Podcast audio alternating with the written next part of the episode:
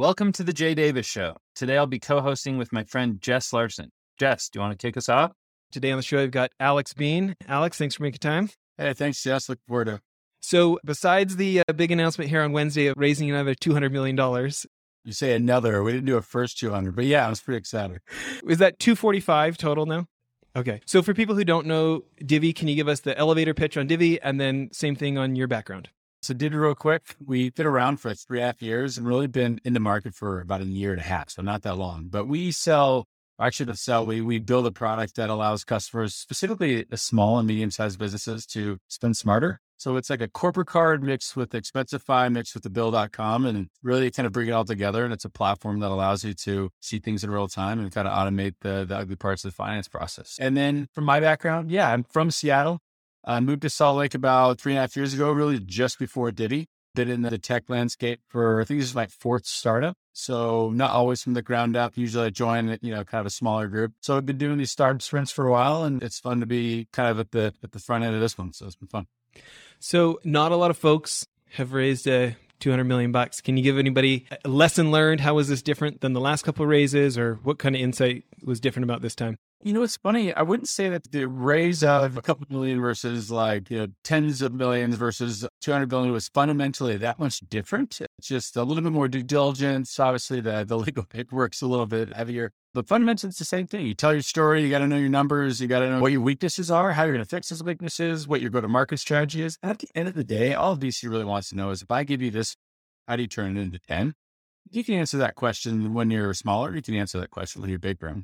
Just do the same thing as you're looking back at Divvy, what do you think has been the biggest lesson you've learned so far? I mean, it's been really fast in a lot of great ways. And what have been some maybe lessons learned, both challenges? Yeah, so uh, do you want challenges? Yeah, I'll give you the Western two of like, hey, we nailed it here. But I also tell you, like, we really didn't nail it here.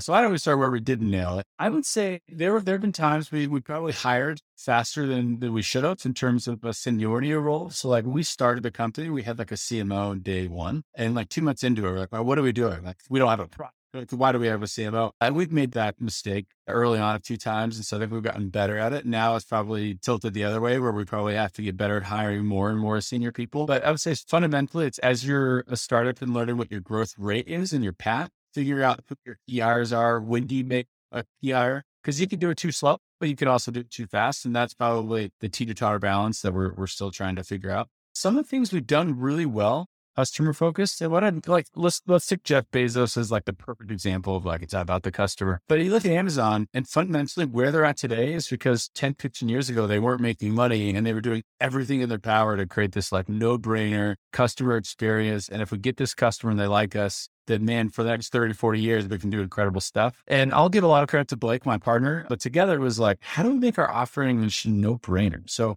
huge challenge was like giving people credit. You have to underwrite people. There's a lot of risk. There takes a lot of complexity, takes a lot of money from us. So we were giving up equity, giving up time to not do the shortcut route of like a debit card or a cash card. And for us, it was a super important because now it's a no brainer for customers. They get credit. It's free. You know, they get all these things. And I think we nailed it. I think we did the, the smart thing there by by choosing to go, you know, do whatever it takes to make it a no brainer for the customer. You know, I remember when we first met and you started explaining all the things it did. At first, I was like, oh, that's cool. And then when I found out of all the ways to essentially pre plan your expenses and not have a worry about giving a card to another employee, yeah. that's where like the light clicked on for me. For people who don't understand specifically that service, can you give people just a couple more details on what that looks like? So you said when the light clicked on, I think one of the, my favorite things about Divvy is like I can pitch someone and just tell them we get not pitch, but just like, hey, here's what we do. And you could see the click. And it might be a different click. We probably have four different things where it clicks. But I think what you're what you're asking me to explain is we built like we basically took a credit card and said we were gonna allow you to give a credit card to everyone on your team. So as they're spending, everyone on the team from employee to manager to finance sees what's happening. You couldn't do that. And, eh, you know, if they're using a personal card and turning in an expense report. But with Divvy, you could set a budget. Five of you can go to Vegas. Everyone sees everything. There's no expense report. And I think once you go through that experience, you're like, oh, this this is incredible. I'm not like hoping I stay under budget. Like I'm staying under budget. So that's that's you know one of those things that click on.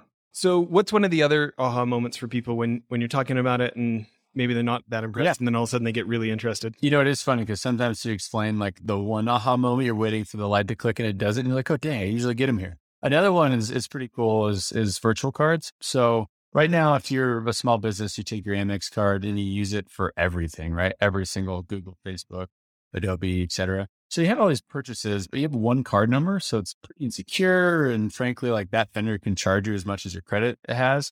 So you can create a virtual card for one vendor and basically say, okay, that vendor, you only have this much money to spend, and I can block transactions that are over what I thought they were going to be. I can guarantee that if they get hacked, it's just one card I flip out. I don't have to replace all 50 of my other vendors. And that's really impactful if you're a small business owner and you're worried about your personal information getting out there, trying to make sure that you stay under budget. It's pretty, it's pretty slick.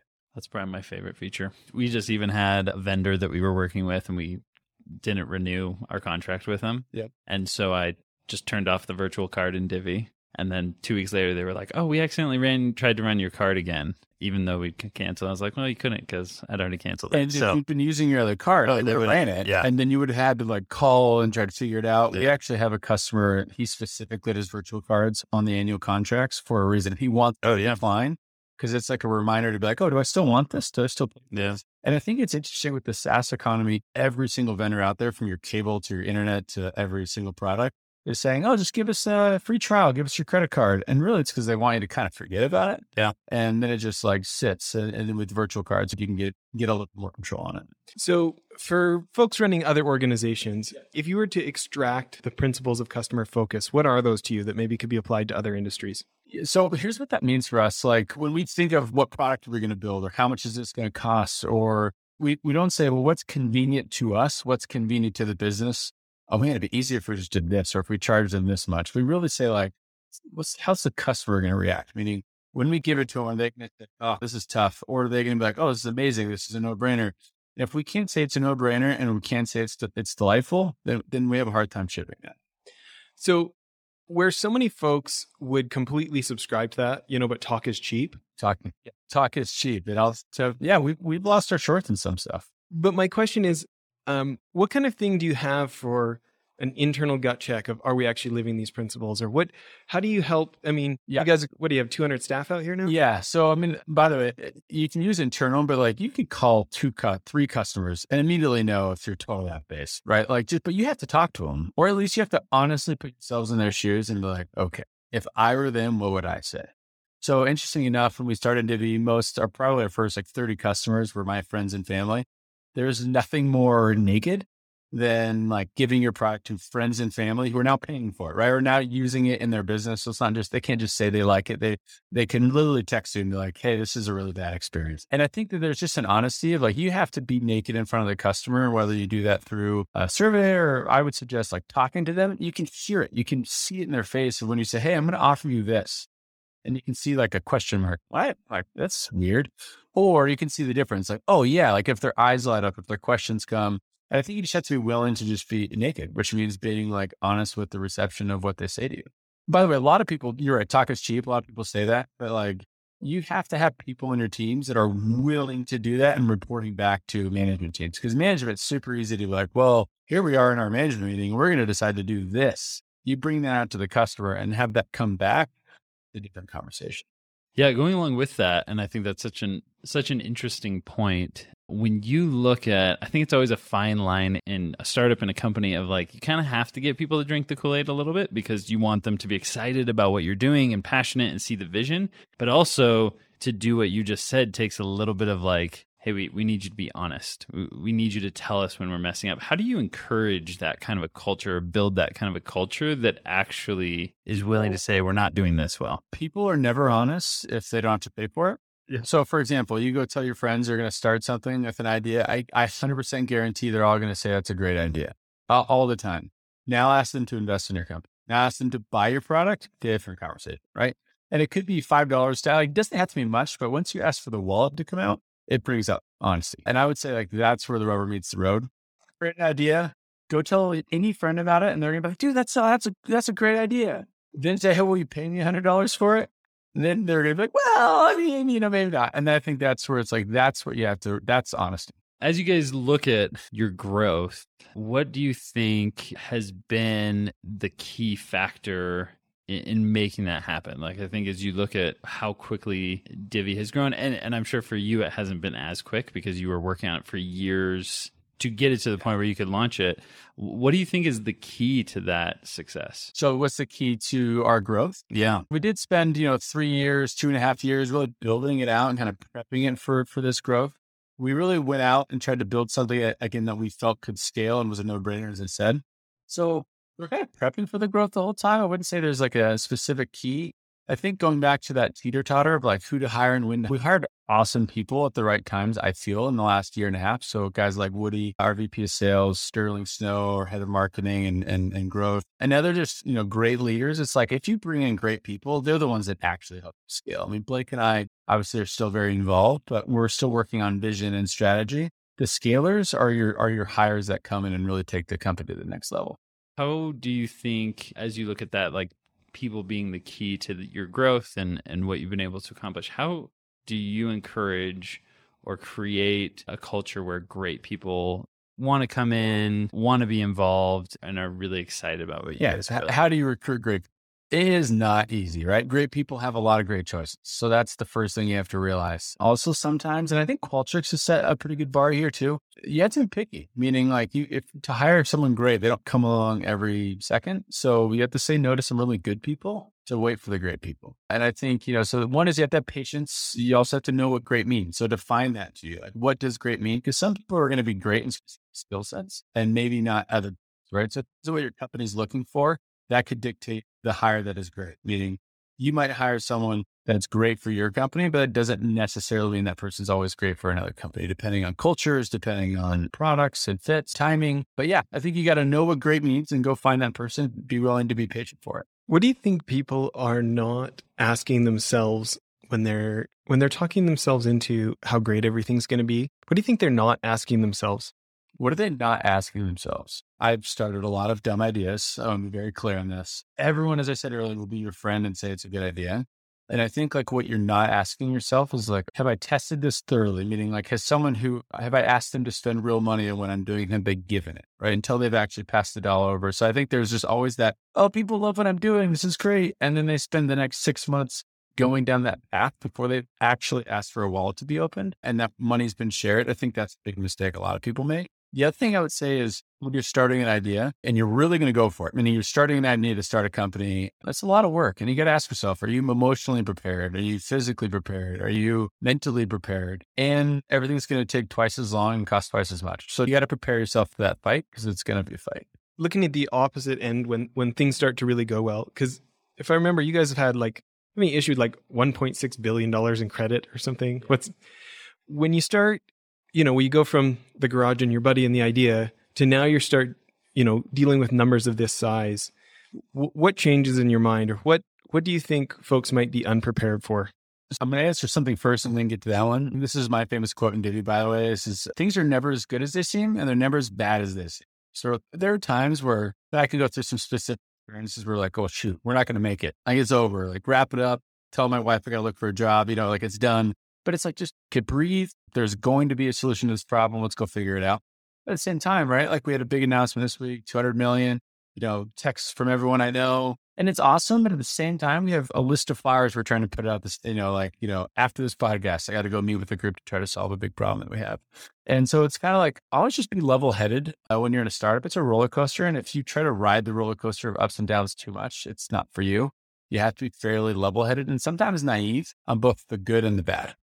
Is there anybody that you read or follow or sets an example? Like, are you into the Stoics or who, who helps you think like that? Yeah, it's a great question. I, it's not like an author. I don't think I follow like an author. Jason Lemkin was a guy I did read for a long time. Really liked his stuff. And there's some other really great, great thought leaders like to Malcolm Gladwell. But I don't think that's where I would attribute that thought process. My family's full of entrepreneurs, from like great grandpa to grandpa to parents and brothers. And I think it's just watching them and other close friends go through it and just like the temperament of those that succeed. It's not the people that when they get too high, they start, you know, they get arrogant, they get cocky, they kind of, you know, it's a sports analogy, frankly, of like those people that feel like they've made it before they've made it. Cause again, we raised 200. That doesn't mean we've made it. It means actually we have a lot of work ahead of us. So, you know, it's just kind of keeping that perspective on things.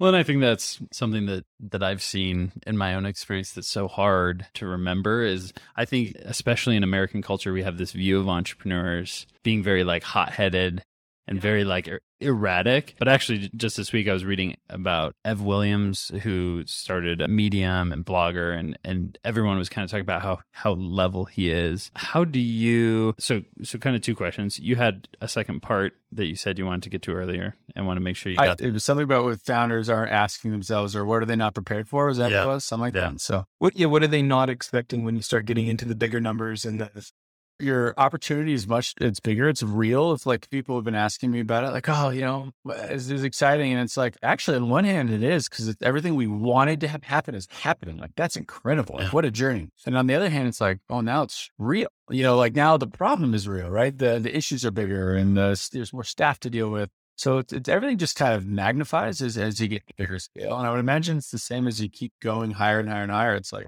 it's the same problems like jeff bezos is having the same problems startup founders are. It's just at a much greater magnitude than they are. So It's bigger bets. How do you now emotionally prepare for that? You were talking earlier about being ready to start a business. Now that you're looking at like, man, I, I have, I, you just jumped up a huge order of magnitude. How are you prepping yourself mentally, emotionally to handle that?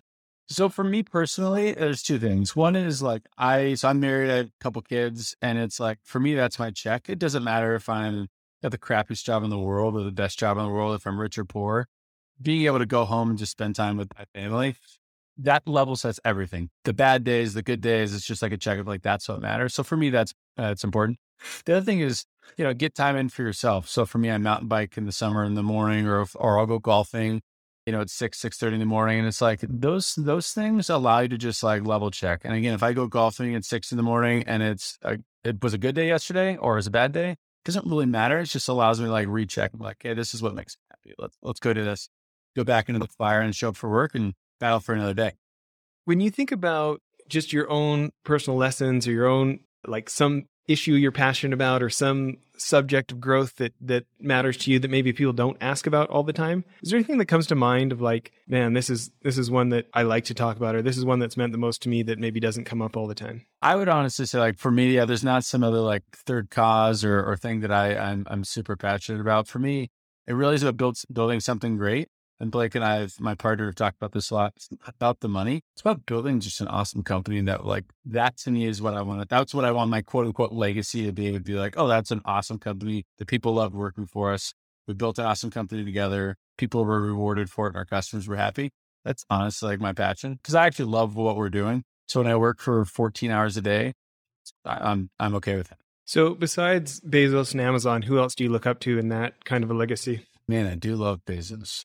I do love Musk, mainly because they're a little crazy. Like uh, they don't do everything perfect, like 100%. Like, you know, they do some crazy stuff, but like they're also willing to just like get rid of the status quo and be like, why are you guys thinking about roads? It should be underground tunnels. I'm like, yeah, that's a good, like, why not? You know, or like, why can't we have spaceships that go to Mars? And I, frankly, to be a startup founder, to be a, a real startup founder, you gotta be a little nuts. So for me, it's I, I like the people that are a little nuts and, and basically take some big swings because that's who changes the world. I mean, that, that's who changes and gets us outside of our way of thinking. It says, oh, wait a minute, why can't we do it that way? And then to have the audacity to go do it, that's awesome. So anyone who follows that suit, and there's a lot of people that follow that path. one of my favorite questions is just asking people what do you think is some of the best advice you've ever received So good habits go a long way. Is probably uh, a really good piece of advice that I received actually from my partner Blake. His dad Mike gave me that advice a long time ago, and it's treated me well.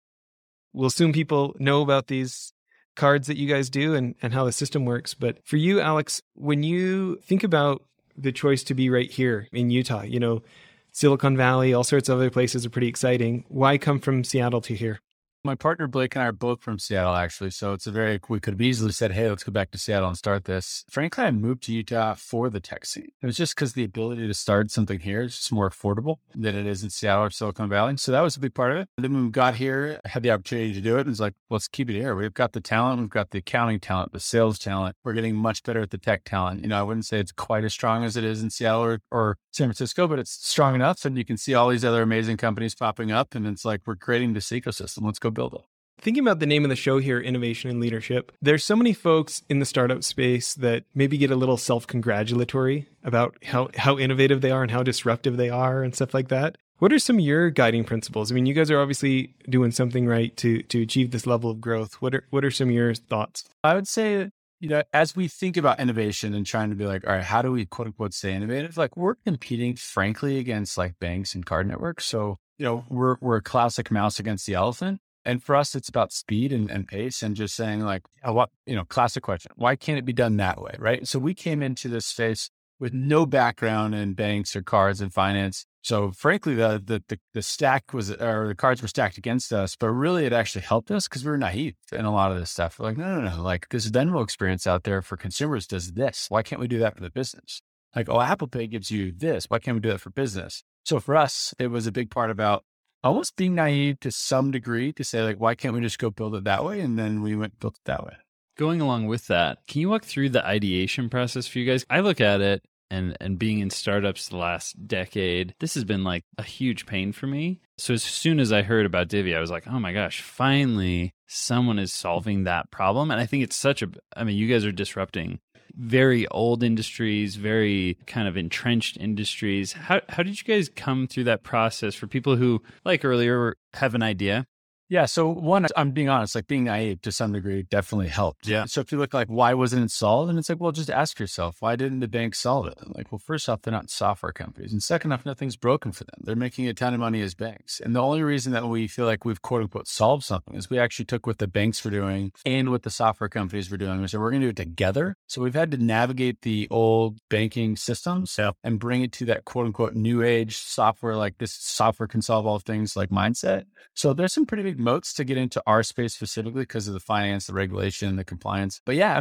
it's the way every good product probably starts, which is like, oh, well, why why can't I do it this way? Or oh, man, I had this problem. How do I fix it? That's we were running our own small businesses, had the same problems, and we are just like, no, we're going to do this. What are some success stories you've heard? I think you guys are very customer centric. As you talk to customers, what are some of the things that that you're most proud of yeah. that Divvy has enabled? So Jane.com, local group here, which, you know, was like our first larger customer versus, you know, quote unquote real customer and they have like completely they've eliminated like a full couple days of their time. Like the guy will send us notes like hey i'm going to go golfing today because i don't have to do expense reports you know it's kind of tongue-in-cheek but it's also like accurate. So for me it's like that's awesome. Like we saved this guy 20 hours at minimum this month uh, of things that he was going to do. So that's pretty cool. And we get a lot of you know people that come to us and they say hey I saved, you know, you told me a story, I think it was, you know, before it was off air that you saved money from a vendor that you were going to have to pay, but because you used our system, you know, they didn't charge you. But we've had a lot of those. And it's just kind of like gratifying when you actually help people save money and time.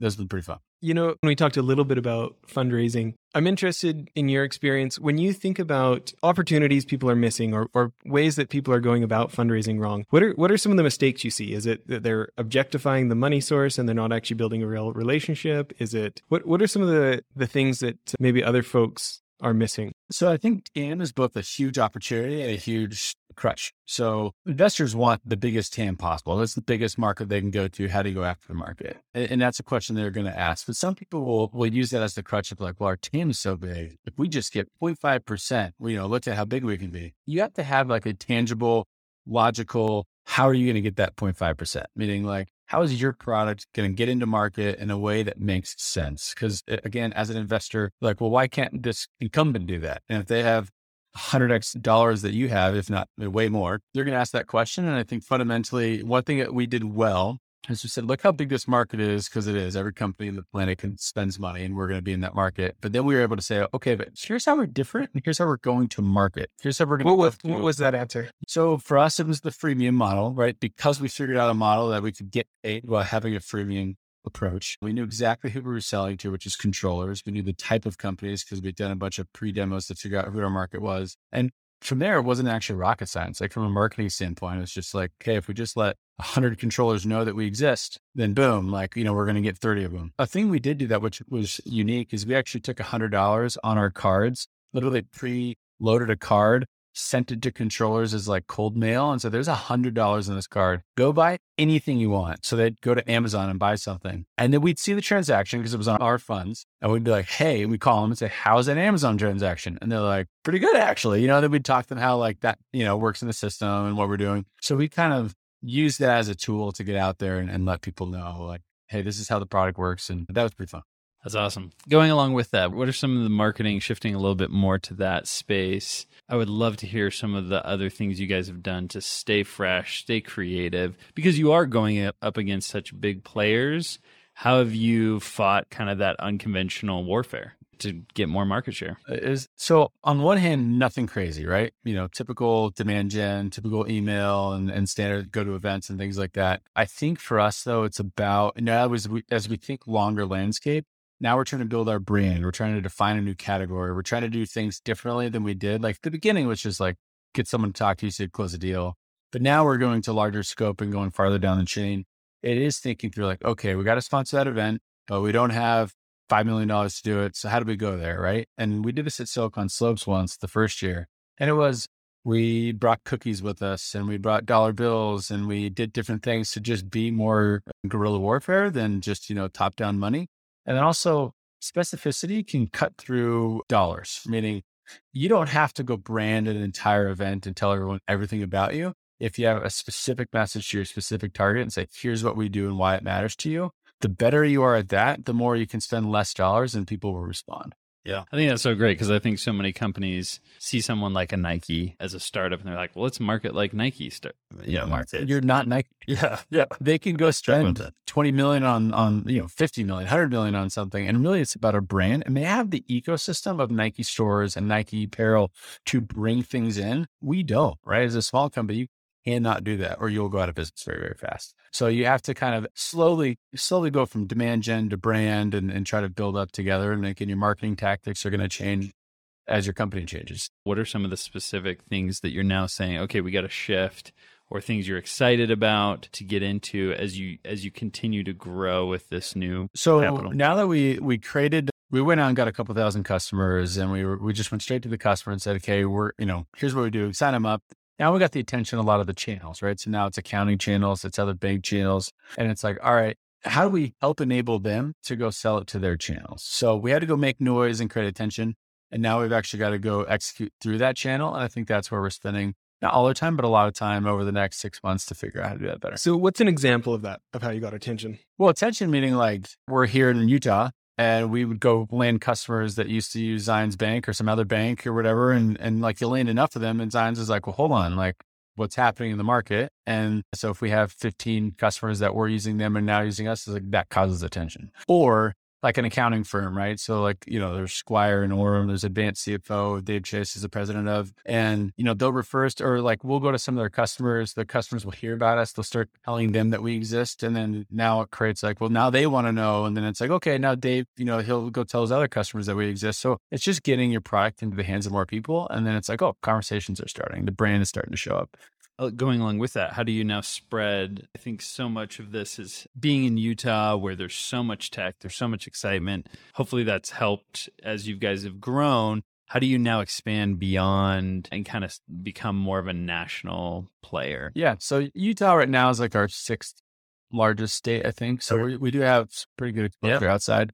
But in terms of how does our brand grow, I think it's partnering with those channels is a big one. If you're partnered with a well-respected accounting firm in Chicago, then you know that will help your Chicago presence. If you do it, if you go to a bank and work with a regional bank in Texas, you know they can get your brand out there, and I think that's some of the stuff we're doing. Can you talk about that? Because so many folks who haven't worked at a big accounting firm or don't know anybody who works at a bank, they can't just call their buddy. Any kind of principles for approaching those kind of partnerships of like, here's a tangible thing that you can do, or yeah, eh, going back to what I just said earlier about cutting through the dollars with specificity.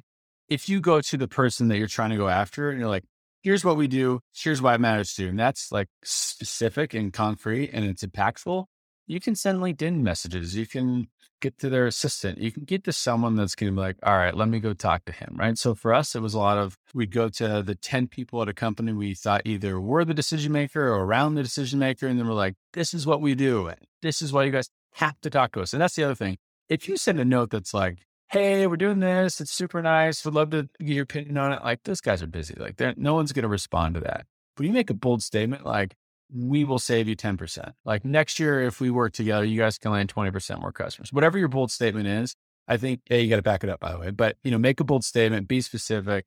And then kind of shotgun that, that group of people with that specific statement, I think you can, you go far. Why do you think as tendencies, though, so many of us aren't thinking in terms of the value? Like you make those statements, what's in it for them type of statements. Why do you think that that isn't as natural for humans? I think because humans are innately selfish, including me. I'm like, I would say that's, I'm innately a selfish person, which is horrible to admit, but it's true. And like when you read an email or when you send an email, you're like, oh, look at this. I crafted this amazing email. Like, wow, this is incredible. But like, think about the person on the other side. They're going to receive 250 of these today. What do they care about your email? Like, just because you wrote it or you built this company doesn't mean they care at all what's happening. And I think it's really hard to like put yourself in the shoes of someone else and being like, oh yeah, they have, they are busy and they don't care. And I've got to get them to care in two sentences. I think it's, you know, innately people just kind of think the world they live in is so important. And of course, everyone else is going to know or hear or be interested in it. And that's just not true. So where you guys are growing, you know, go from 30 staff to 200 staff, the people who are helping you scale, what does it look like helping them think in terms of the customer interest? How do you guys make sure that that's in the bones? It's hard. If you walk around the office today, you'll see the TVs.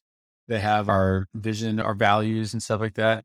And again, yes, you can post values, but we try really hard to train on them every week. We have them on our TVs and embed it in our culture. And it doesn't happen overnight. You can't just put it on the wall and it's all of a sudden happening. So for us, it's it's very much trying to tell stories of where we see it. We have Slack channels that talk about it, and really just trying to bring it to the, the attention of the company of like, here's an employee that represented like what we wanted, what we want to see, and, and and try to just promote that as much as we can. As you're looking at the future for Divvy, what is the thing that maybe kind of stretch goal, your big dream that you're like, I want to hit this? I will give you two. Again, uh, we say this internally, even like we, we understand the arrogance of the statement, but like we want to be the biggest company that's come out, ever come out of Utah that's a big ask, right? You got called, you got a lot of amazing companies, but for us, it's just actually a, an exercise of thinking big and an exercise of being like, why can't a company out of Utah be as big as a company out of San Francisco? And that's just something that Blake and I have beat into the drum. And, and Blake, I've, I've always given him credit for that of like, no, no, no, why not us? Like think bigger. So fundamentally, it would be like, how do we become the biggest company to ever come out of Utah? That would be the big audacious goal. I think just from a from a different perspective of that of that lens, it would be, you know what? Like, how do we change the way companies spend across the world? Like, how do we fundamentally change the way that companies spend and reconcile their money in a way that other people can copy us and it might be ubiquitous, but we're going to be the first ones that say, this is how you do pre-spend. This is how you budget. This is how you spend as a, as a group. If in five, ten years, like that's just the de facto experience, that will be really cool. And, and, it, and, it, will be, I think so. Someone might copy us, like so, you know, some competitor might come out there and do it. But I do think the experience that we're on, and there's polishing and things we want to do with it. But like fundamentally, I really do think we're going to change how people spend money. You know what I didn't think about is for people, let's say somebody's listening to this and they want to check it out. Is coming to the website the best place? Yeah. Go to getdivvy.com. It's two V's, right? Yeah, two V's. So just getdivvy.com. And yeah, we'll show you the system. Again, it's whether you're a company, you don't even have to be in finance. If you're a business owner, if you're someone who spends money, it's an interesting conversation to have. You know, if you hate doing expense reports, which I'm sure is basically everyone who's listening, you know, we, would like to say that we're a pretty good solution to solve that. Another one, I'm, I'm a real book nerd. Do you have any favorite book? Did you read the Theranos one that just came out? Bad Blood? Yeah, I've, I've heard great things okay. about it. I haven't been through it. I'm an Audible guy, so I listen when I travel. But that one was a good. That was a good listen. It made me really nervous. I actually was like, "Wait a minute, when am I? Am I going to get arrested?" And I'm trying to figure out like what I'm doing that you know might get me arrested. But honestly, I love actually explorer books. So into Africa, the Magellan book across the world. There's some really cool books about just people that you know navigated Antarctica for the first time and and navigated the globe. Those ones actually are just a little bit unique that I I find really compelling. You know, it's interesting how often folks get inspired from sources outside their lane. And yet, you know, like you hear there's there's folks that I really respect that I think of as like real hard-nosed business thinkers who have said stuff like using fiction to be inspired, like looking at the looking at the values that somebody in fiction lived as an inspiration and it's that's not a traditional source. What is it about the explorer books that get, that you enjoy? So Blake, my co-founder and I, we it's like an internal joke. We understand we're old and we shouldn't, but we love Harry Potter. Like the two of us just grew up on it. We still talk about it. It's like our thing, you know? So it's like, it's Harry Potter. It's a kid's book. But at the same time, like you enjoy the story and like how it brings it about and you can apply that to your life. And for me, the, the Explorer books is like, here's a person that didn't know that the Pacific Ocean existed. And they said to themselves, we're going to cross the globe. We're going to do it. We have no idea how we're going to do it. Or we're going to cross Antarctica on foot. Never been done before. We're going to do it. That's a startup. Like you, you're like, I'm going to cross the globe. You have no idea how you're going to get there. You know, you're trying to get to India, but you don't know what's in between and you're going to face the Pacific Ocean, right? Like that's what I talked about earlier. You are going to face your Pacific Ocean. It's happening. So prepare for it or don't go on the journey if you're not prepared for it. And I think when you read those explorer books, you're just like, eh, they had no idea what was going to happen next time they stopped off on the land. They'd either get killed or they get trade. And I think that's a lot like a startup. You have no idea what the future is. You know what you're trying to do, but there's a whole lot of unknown and you just gotta, gotta go for it. I love it. Well, as we wind down here, maybe we'll end with uh, one of my other favorite questions. If you could go back and give a younger version of yourself some advice, what do you think it'd be? So the advice that someone gave to me early on, and I kind of felt I, I followed it a little bit later, and I think I would have. I wish I would have done better in school, but that's a separate thing. I would say like learn before you earn. And what I mean by that is like there's a lot of jobs you can get paid pretty well. Your wife's going to be happy, and you're going to be happy, and you can get like a if you. But if you're trying to grow and be the best version of yourself, startup or not, like I don't think it really matters. Go take the jobs, not because of the pay. It should be like the last question you ask. It's like who's going to give you the opportunity? Who are you going to learn from at that company or at that position that's going to teach you the most? What industry or vertical is growing at a pace that will create more opportunities? And I would, I'd go back to myself again as, as a young person. I told you, you know, before we were on air that I used to work at a TV station out of school. And the second I walked into that building, I should have walked out. I should have said, cubicles, dark, musty, no innovation, red tape. Like this will teach me nothing outside of a paycheck. And that's the advice I'd give. Like if I'm younger, go find the opportunities and jobs that are going to push you, they're challenge you, but they might not pay a ton. And that's okay. Like, who cares what you get paid in your 20s? If you do it right, matters about what you get paid in your 30s and 40s. Well, thanks again for making so much time for us. You Anytime. Thanks, guys. Thanks so much for listening today to The Jay Davis Show. We'll catch you next time.